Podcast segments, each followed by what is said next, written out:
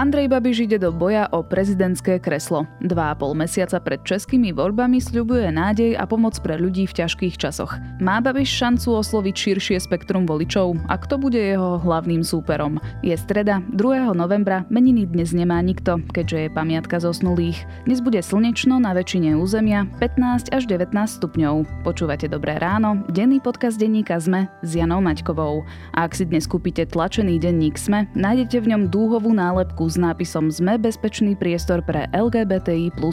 Majiteľ teplárne Roman Samotný po teroristickom útoku, pri ktorom prišiel o život Juraj a Matúš, vyzval všetkých, aby pomohli vytvoriť ďalšie teplárne, aby premenili svoje kaviarne, reštaurácie, obchody aj firmy na miesta, ktoré budú pre LGBTI plus ľudí bezpečné. Denník Sme plne podporuje jeho výzvu aj formou vloženej dúhovej nálepky v dnešných novinách.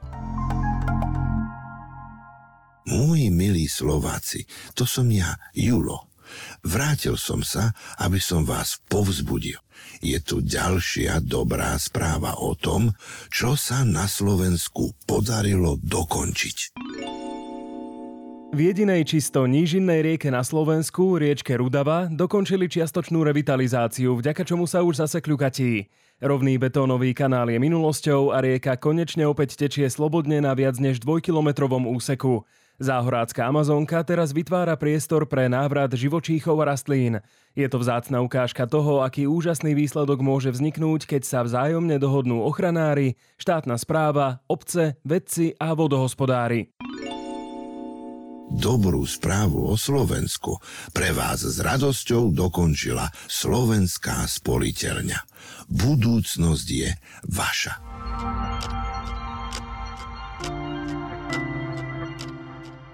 A teraz už krátky prehľad správ.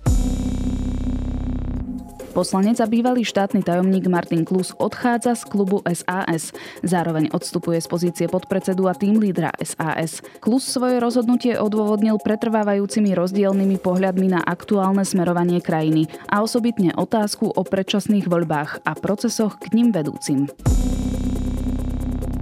Komunálne voľby sa budú musieť opakovať v 47 obciach. Ide o obce, kde sa voľby v sobotu vôbec nekonali, prípadne nebol zvolený starosta z dôvodu rovnosti hlasov, alebo sa kandidát vzdal a nebol zvolený dostatočný počet poslancov. Za výpadkom hlasovacieho systému v parlamente nebol hackerský útok. Niekto v Národnej rade prepojil dve sieťové zásuvky jedným káblom, čím celý systém akoby vyskratoval, tvrdí predseda parlamentu Boris Kolár. Vec prešetruje polícia.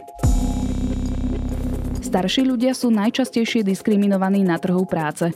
K ich diskriminácii často dochádza aj v zdravotníckých či sociálnych zariadeniach, vyplýva z prieskumu Inštitútu pre verejné otázky. S diskrimináciou pre starší vek má podľa prieskumu skúsenosť 29% respondentov. Od novembra si otcovia, ktorým sa čerstvo narodilo dieťa, môžu vziať dva týždne plateného voľna a starať sa o novorodenca. Na dávku zo sociálnej poisťovne má otec nárok, ak splňa stanovené podmienky. Viac aktuálnych správ nájdete na Sme.sk alebo v mobilnej aplikácii Denníka Sme.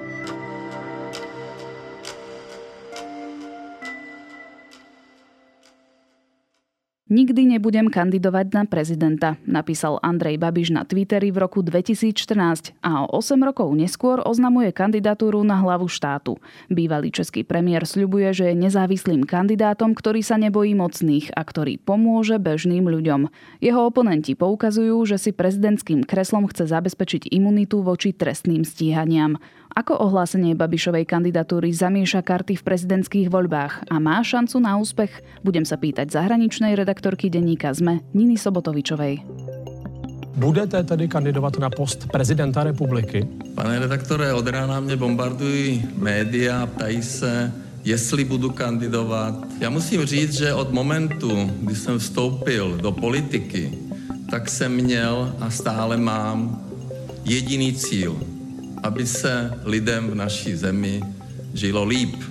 To znamená, že budu kandidovat na post prezidenta České republiky, Nina, Andrej Babiš oznámil kandidatúru na prezidenta po mesiacoch váhania, ale asi sa dalo nakoniec čakať, že sa takto rozhodne. Ono, dalo sa chápať aj to váhanie, pretože ľudia z marketingového týmu Andreja Babiša vlastne pod podmienkou, že budú hovoriť mimo záznam, novinárom priznávali, že ani verejné, ani tie ich interné prieskumy e, nevychádzajú z pohľadu Andreja Babiša príliš dobre, pretože on vlastne, ako náhle by sa ocitol v druhom kole, čomu teda tie prieskumy prieskumy predpovedali, tak by de facto prehral uh, s tým kandidátom, s ktorým by sa tam stretol a uh, najväčšou, s najväčšou pravdepodobnosťou by sa tam ocitol s generálom Petrom Pavlom, bývalým náčelníkom generálneho štábu Českej armády a tam už prieskumy jednoznačne favorizovali Petra Pavla. Takže to otáľanie sa dá z tohto pohľadu chápať. A dokonca uh, v ANO zvažovali, že by vlastne proti Pavlovi postavili nejakého iného kandidáta. Uvažovalo sa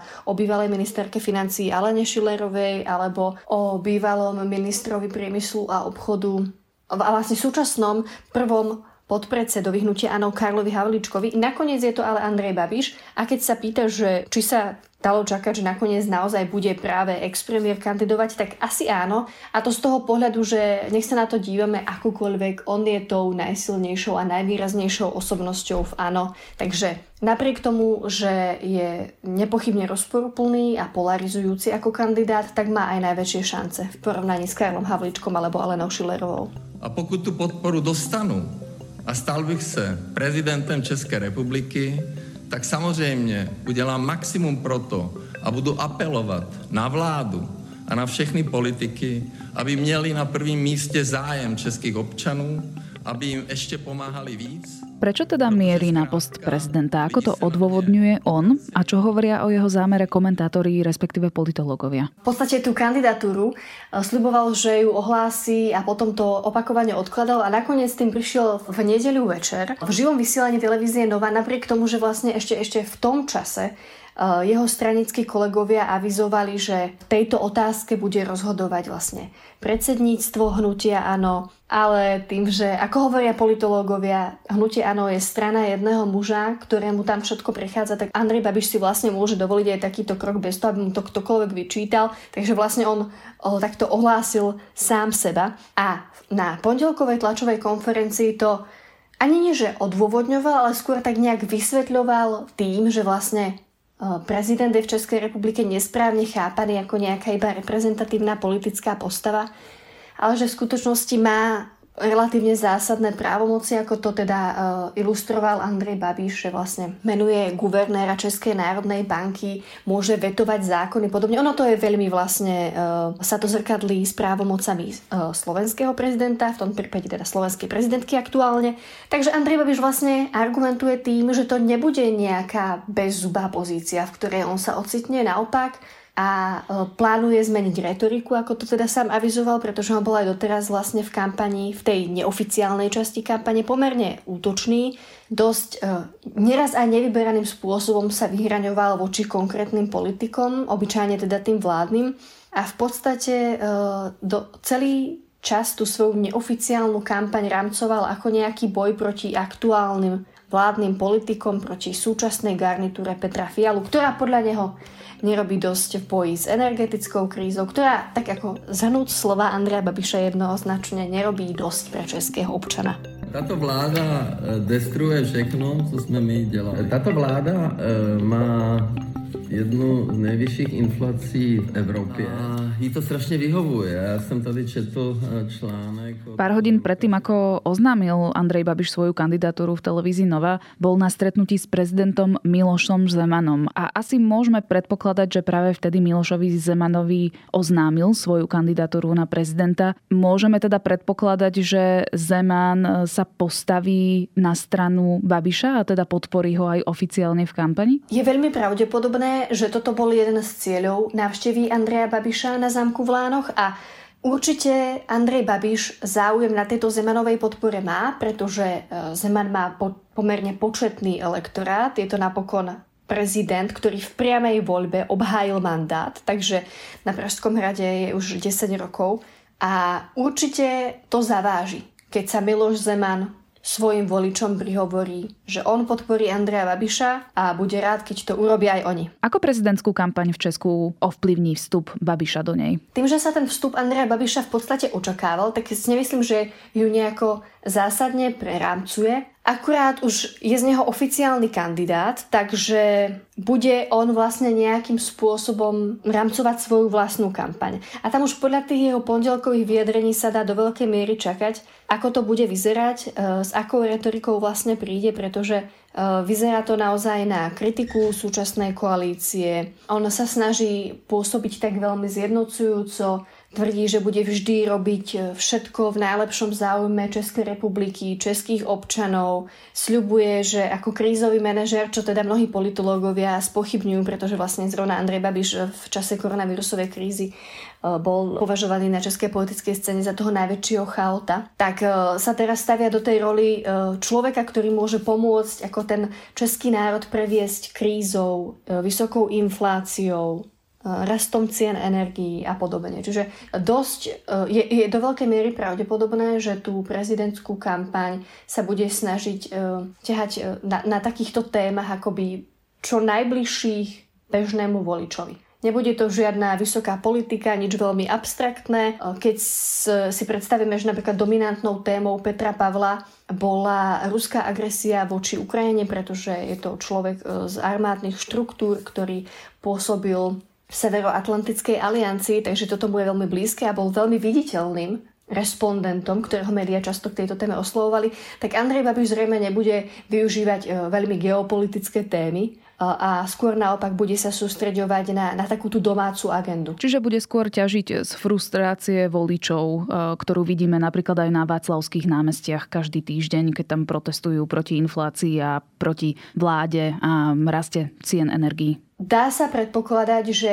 na tejto vlne sa e, povezie, pretože už s tým v podstate začal. A predpokladám, že bude opäť obiehať Česko vo svojom karavane, ako tomu bolo doteraz tieto posledné mesiace. Áno, on to v podstate robí uh, dlhé mesiace, už od februára. To, že si kúpil, ako to on teda volá, a v češtine je to bežný uh, slangový výraz obytňák, tak to oznámil svojim priaznivcom už na prelome roku 2021-2022, uh, vlastne v lani koncom decembra s tým, že vyráža za ľuďmi do ulic. On to samozrejme ne, neoznačoval za kampaň, on hovoril, že vyrážam za vami.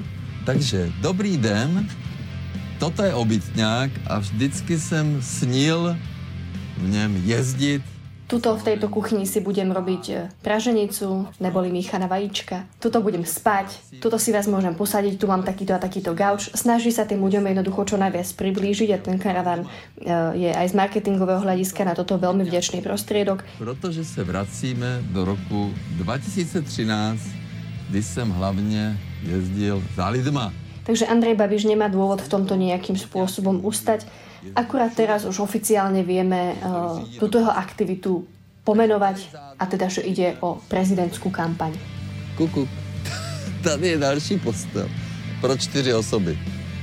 Pecka, ne? On keď brazdil krajinu karavanom, tak hovoril, že ide o akési zviditeľnenie strany a členov e, strany áno pred komunálnymi voľbami. No asi teraz s určitosťou môžeme povedať, že to bol aj kalkul pred e, jeho e, prezidentskou kampaňou. To ma privádza k otázke, že určite aj v Českej republike majú stanovený nejaký finančný limit, ktorý môže byť alokovaný na prezidentskú kampaň. Čiže ak by sa zrátali aj tie mes mesiace Babišovej propagandy doterajšej, tak by asi trošku ten limit presahoval, nie? Tak v prvom rade, keď Andrej Babiš tvrdil, že toto je nejaká aktivita na podporu komunálnych politikov a zároveň sa tým karavanom prevážal po obciach e, kde nikto z áno vôbec nekandidoval, tak už tam bolo jasné, že tento argument je veľmi labilný, že tento argument proste nie je úplne na mieste.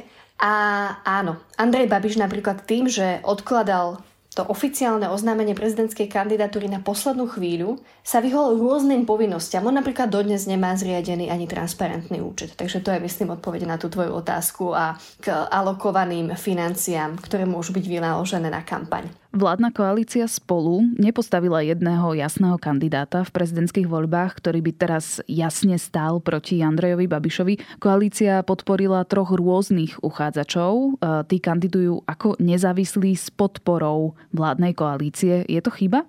Nepovedala by som, že je to chyba, pretože mnohým voličom imponuje, ak sa im kandidát prihovára ako nezávislý, ak má niekto nejaké výhrady už aktuálne voči krokom e, ods ktorá je vo vláde v koalícii spolu, alebo voči krokom starostov a nezávislých, respektíve pirátov, tak na kandidátku Danušu Nerudovú alebo na kandidáta Pavla Fischera sa môže dívať ako na niekoho, koho si nemusí vyslovene spájať e, so súčasnými vládnymi politikmi a ministrami. Takže nemyslím si, že sa to dá považovať za chybu alebo nejakú nevýhodu týchto kandidátov. A v podstate aj tým, že e, súčasná vládna koalícia je zložená z dvoch e, menších koalícií, respektíve z piatich subjektov, tak e, nie je prekvapením, že jednoducho neprišli s jedným vlastným kandidátom.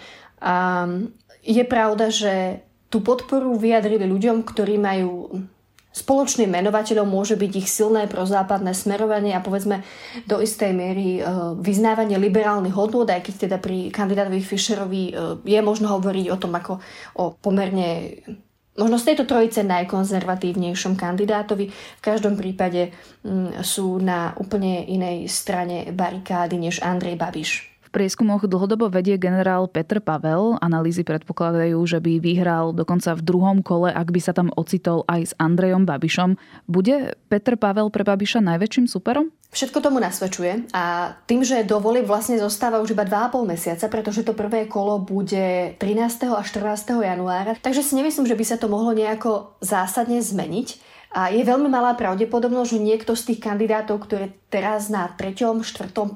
mieste nejako zázračne e, teraz mu exponenciálne porastú preferencie. Takže zatiaľ v tejto chvíli to naozaj vyzerá na to, že druhé kolo e, bude stretnutím Petra Pavla a Andreja Babiša. A je samozrejme pravda, že tá najtvrdšia časť kampane ešte len príde, tým pádom keďže Babiš vlastne oznámil uh, oficiálne svoju kandidatúru až teraz a až teraz sa môže jeho marketingový tým naplno pustiť do práce a predpokladáme teda aj zosilnenú antikampaň, tak uh, z aktuálnych dát jednoznačne vychádzajú Pavel a Babiš.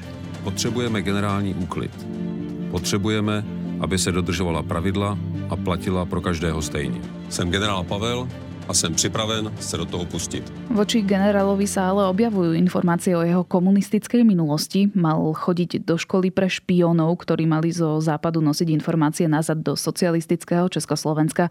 Sú to informácie, ktoré mu môžu uškodiť? Tak áno, a voči Petrovi Pavlovi v rámci tej antikampane sa objavujú presne tieto typy informácií. Jednak e- Vlastne na ňo jeho kritici vyťahujú jeho členstvo v komunistickej strane Československa, do ktorej vstúpil pár rokov pred pádom režimu, takže áno, bol členom KSČ. A on sa ešte v roku 1988, e, rok pred pádom režimu, ako parašutista prihlásil do kurzu pre zahraničnú rozviedku a keď sa na to pozrieme z toho hľadiska, veľmi zjednodušujúco samozrejme, lebo proti Andrejovi Babišovi zase je množstvo listinných dôkazov o tom, že bol spolupracujúcim agentom štátnej bezpečnosti, teda komunistickej tajnej služby, čo naozaj nie je to isté, ale politológovia sa zhodujú v tom, že pre voliča, ktorý sa na to chce dívať čo najjednoduchšie, je to jednoducho komunistická minulosť v prípade Pavla, komunistická minulosť v prípade Babiša. A keď si toto dajú na misku váh, tak Andrej Babiš je ten politik, ktorého elektorátu niečo takéto nevadí, nepovažuje to za škvrnu na minulosti.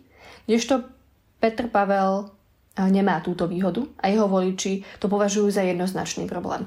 Takže ak tá komunistická minulosť môže niekomu v prezidentskej kampani uškodiť, je to jednoznačne Petr Pavel. Na to som chcela vlastne aj nadviazať, lebo Andrej Babiš je obžalovaný v kauze dotačného podvodu farmy Čapy hnízdo. Nekradu, nejdu nikomu na ruku, Dotace byla poskytnutá podľa pravidel. Kauza je už na súde, pojednávanie pokračuje v decembri a teda na Slovensku už roky vedie súdny spor o tom, že bol v evidencii spolupracovníkov EŠTB pod krycím menom Bureš. Toto mu teda podľa tvojich slov nemôže v kampani uškodiť? E, tak ja za prvé som nebyl agent STB. Je potřeba říkať celou tú pravdu. a e, tahle nepravda se tady opakuje od roku 2012, co jsem vstoupil do politiky. Já jsem ten soud třikrát vyhrál. Keď si vezmeme, ako dlho sa uh, ťahá kauza Čapí hnízdo, to sú naozaj roky.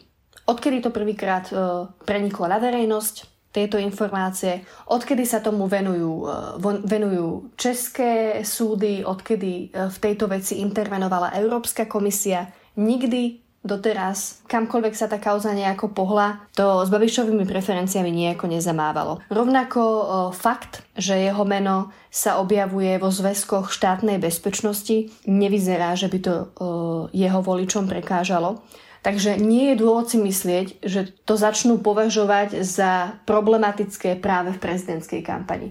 Ak im to nevadilo eh, vo voľbách, keď sa Babiš prvýkrát dostal do parlamentu so svojou, eh, teda do Českej snemovne, so svojou stranou hnutím Áno 2011, ak im to nevadilo vo chvíli, keď bol Babiš ministrom financí, ak im to neprekážalo ani v momente, keď sa stal premiérom, nie je dôvod si myslieť, že to bude voličom Andreja Babiša prekážať teraz, keď sa uchádza post prezidenta. Treba si pripomenúť, že ako prezident by Andrej Babiš dostal imunitu a nebolo by ho možné trestne stíhať. Áno, ale podľa politológov toto nie je primárny dôvod, pre ktorý sa o túto funkciu uchádza. Napokon Andrej Babiš má imunitu aj ako mal imunitu aj ako premiér, má imunitu, mal imunitu ako poslanec. V minulosti sme boli niekoľkokrát svedkami, že ho vlastne tá poslanecká snemovňa vydávala na trestné stíhanie práve kvôli tomu, že ho chránila imunita. Takže to nebude ten primárny dôvod a motív, pre ktorý sa rozhodol kandidovať. Hovorili sme o najsilnejšom súperovi Andreja Babiša Petrovi e, Pavlovi. Ďalšími kandidátmi sú Danuša Nerudová a Pavel Fischer, ktorí obsadzujú tretiu alebo štvrtú priečku v prieskumoch. Hodnotovo sa dajú prirovnať e, k Petrovi Pavlovi. Ty už si to spomínala na začiatku rozhovoru. Je tu aj možnosť, že by sa v prospech generála títo kandidáti vzdali a tak posilnili odboj voči Andrejovi Babišovi? V prvom kole na to úprimne nevidím dôvod, keď sa na to pozrieme vyslovene z toho hľadiska politického kalkulu, prečo by si sa vzdávala, keď máš šancu obsadiť tretie miesto. Um, a v tom momente, keď sa napríklad Danuša Nerudová nedostane do druhého kola, môže explicitne vyjadriť podporu Petrovi Pavlovi a požiadať svojich voličov, aby nezostali doma, ale v tom druhom kole išli hlasovať a napriek tomu, že to primárne chceli hodiť jej, tak aby v druhom kole podporili Petra Pavla, pretože toho považuje ona sama za lepšieho kandidáta vlastne v tom dueli s Andrejom Babišom. Samozrejme je otázne, aké sú jej, aký je jej vnútorný postoj. Možno sama sa e, s generálom Pavlom úplne nestotožňuje, mm, pretože toto je akademička, generál Pavel prichádza vyslovene z armádneho prostredia. E, e, v tomto sa stretávaš často s názorom, že vlastne bežný demokraticky naladený volič to tiež nepovažuje za úplne ideálne pozadie pre budúceho prezidenta, hej, že vyšiel z armádnych štruktúr. Ale je vysoko pravdepodobné, že tí demokratickí kandidáti, ktorí sa nedostanú do druhého kola, sa potom spoja a požiadajú svojich voličov, aby vyjadrili podporu Petrovi Pavlovi v tom uh, súboji už potom finálnom s Andrejom Babišom. Na záver sa chcem spýtať na tvoj osobný typ. Má napriek tomu všetkému, čo sme si povedali a napriek tomu, akou kontroverznou osobnosťou Babiš je, šancu vyhrať voľby a stať sa prezidentom? Alebo má tu šancu niekto iný? Tieto predikcie sú veľmi nevďačná disciplína, lebo je šanca 50 na 50, že povieš hlúposť. Ale šancu určite má. Ja by som to asi formulovala takto, pretože aj o Milošovi Zemanovi sa hovorilo ako o mimoriadne polarizujúcej postave na českej politickej scéne. Myslím, že tu sa všetci zhodneme. Možno aj sám Miloš Zeman by s nami súhlasil, že on je rozdeľujúcou postavou, že si je toho vedomý. Ale napriek tomu nadpolovičná väčšina hlasujúcich sa dvakrát rozhodla, že ho na tom Pražskom hrade chce vidieť. Takže aj napriek tomu, že Andrej Babiš pôsobí na českú spoločnosť rovnako polarizujúco, buď má proste svojich naozaj skalných zástancov, ktorým nebude vadiť akákoľvek jeho kauza, e, bez ohľadu na to, aké e, cifry v nej figurujú, ktorým nebude prekážať e, jeho spolupráca s EŠTB, o ktorej teda hovorí aj náš Ústav pamäti národa, tak rovnako má naozaj otvorených kritikov, ktorí by ho nevolili v žiadnom prípade. Takže je naozaj iba otázne, že ktorý z týchto táborov bude um, v tom druhom kole proste mohutnejší A či sa Andrejovi Babišovi podarí preramcovať tú prezidentskú kampaň na vyslovene domácu spotrebiteľskú agendu, až by som povedala. Lebo ak sa mu to podarí, tak toto sú tie témy, v ktorých je on doma a takým tým populistickým štýlom dokáže ľuďom sľubovať, že ako to má napísané na tom, na tom karavane, za Babiše bylo líp, on, e, tento slogan funguje bez ohľadu na to, že keď sa pozri, pozrieš na štatistiky, tak všetko svedčí o opaku, tak uh, on má jednoduché slogany, jeho marketéri mu ich dokážu vymýšľať a tieto slogany fungujú, takže ak sa Andreju Babišovi podarí takýmto spôsobom preramcovať tú prezidentskú kampaň, zrazu to nebude o geopolitike, o hodnotách, ale o tom uh, naozaj, koľko platíš za elektrínu a či si môžeš doma zvýšiť kúrenie, a že on ti to nejakým spôsobom zaručí, tak je dosť možné, že tie prieskumy, ktoré ešte dnes v druhom kole favorizujú Pavla, budú už v polovici decembra ukazovať niečo iné. Já vám len chci říct, že nikdy neodstoupí. Nikdy. Nech si to všichni zapamatujú. Počkáme si na to, ako to dopadne. Voľby budú 13. a 14. januára. Budeme to určite sledovať. O nadchádzajúcich českých voľbách a kandidatúre Andreja Babiša na prezidenta som sa rozprávala s kolegyňou Ninou Sobotovičovou. A keď slniečko zapadlo za vršky, celý domček zahalila tma a zvieratká sa uložili spinkať. Sladké sny. Rozprávka na dobrú noc sa síce skončila, ale elektrinu zo slnka môžete využívať ďalej. Vďaka fotovoltike s virtuálnou batériou od ZSE si elektrinu uložíte a využijete, kedy budete chcieť. Vodne aj v noci. Získajte virtuálnu batériu od ZSE aj k vašej fotovoltike kdekoľvek na Slovensku. Viac na zse.sk Chcete nové SUV ešte dnes? Príďte si poň do Fordu. Populárny model Ford Kuga, s ktorým zdoláte hory aj mesto, je pre vás dostupný i hneď, a to ako diesel, benzín aj hybrid. K tomu možnosť predlženej záruky a gratis servisu na 5 rokov alebo až do 120 tisíc kilometrov. Ak podnikáte, vozidlo si výhodne prenajmite a všetky starosti nechajte na nás.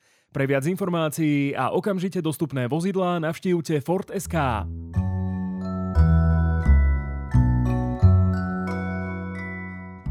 Presne pred 100 rokmi archeológ Howard Carter objavil hrobku faraóna Tutanchamóna v údolí kráľov. Bol to mimoriadný milník v dejinách celej egyptológie. National Geographic pripravil interaktívnu webovú stránku, na ktorej si môžete podrobne pozrieť, aké poklady hrobka ukrývala a čo znamenajú jednotlivé symboly na historických artefaktoch. Link nájdete v popise tejto epizódy alebo v našom podcastovom klube denníka Sme na Facebooku. A mám tu aj tipy na počúvanie. Dnes vychádza podcast Zoom a vedátorský podcast. Na dnes je to všetko. Počúvali ste Dobré ráno, denný podcast denníka ZME s Janou Maťkovou. Do počutia opäť zajtra.